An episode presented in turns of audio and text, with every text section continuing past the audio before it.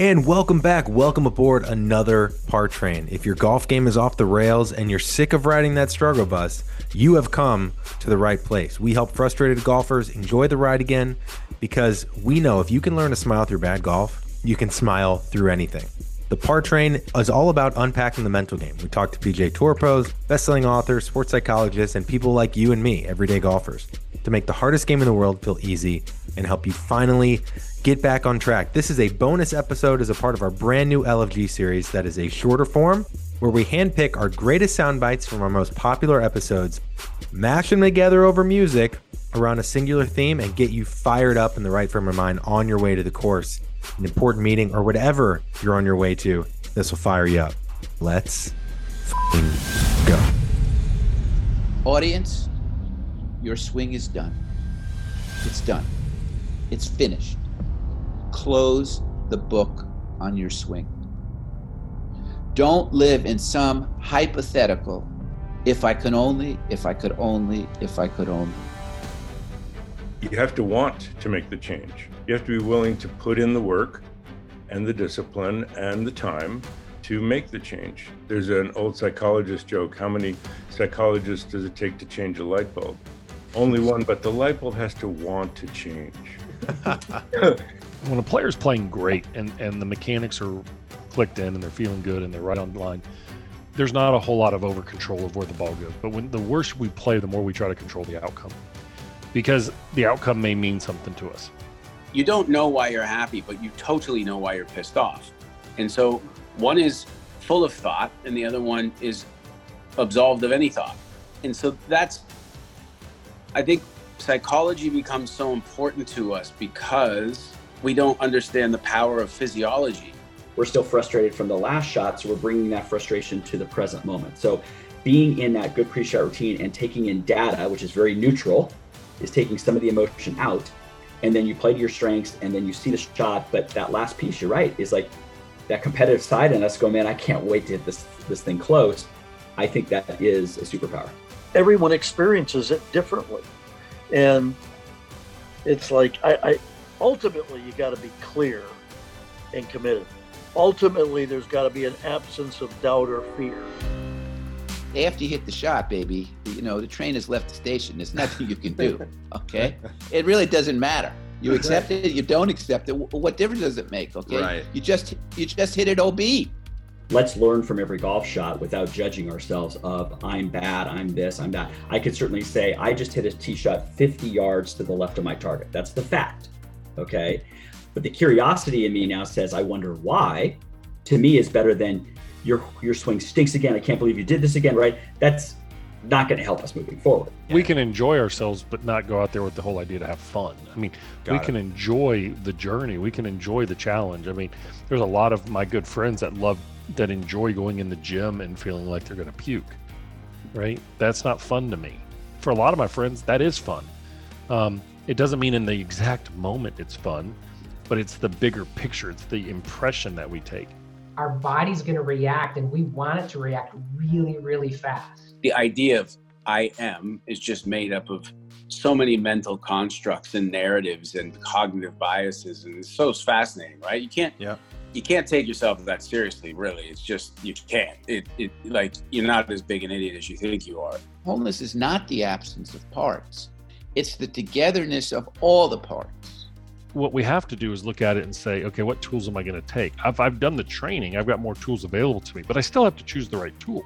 I, you know, if I'm sitting there in front of a challenge and I got an entire tool chest full of, you know, hammers and, and screwdrivers and I picked the wrong one, then what you're actually creating with tools is adaptability and flexibility. You're not teaching always 100% execution. You've done a lot of really great things in the game, but you've done it with a monkey on your back. You, you found a way to navigate through some of the some of the muck that that often gets the way of us playing and performing at our best. Again, I'm biased to the mental game. I believe at least 50% of our mistakes are mental mistakes where I wasn't fully engaged, I wasn't confident, I was thinking about what I don't want, so on and so forth, yet I hit the shot anyways.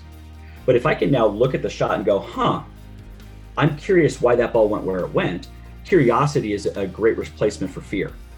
Fear is something I don't want to get into, but if I'm curious about, huh, I wonder why it went there. Was that mental? Was that physical? we're trying to validate, am I doing it right? We're trying to validate that process too often versus saying, look, if I was dropped here tomorrow and they said, go compete, could I do it? Yeah, there's a competitive aspect of every one of us. I got to do a better job of really focusing on what I want. I got to recall a past experience that was similar to this of hitting a great drive when I had water on the right. Our mind, we can train it to now focus on what we want. A deer in the wild is a deer in one day. It's like a full deer. It can do everything a deer does. Yeah. Okay. It can run really fast. It can. It's a deer. A human baby takes. How how how long would it take for a human baby to be able to take care of themselves for a day? We don't arrive with a lot of hardware. If you beat yourself up for making a mistake for something that you do that you want to stop doing, but you beat yourself up when you do it, you actually are paying more attention to yourself.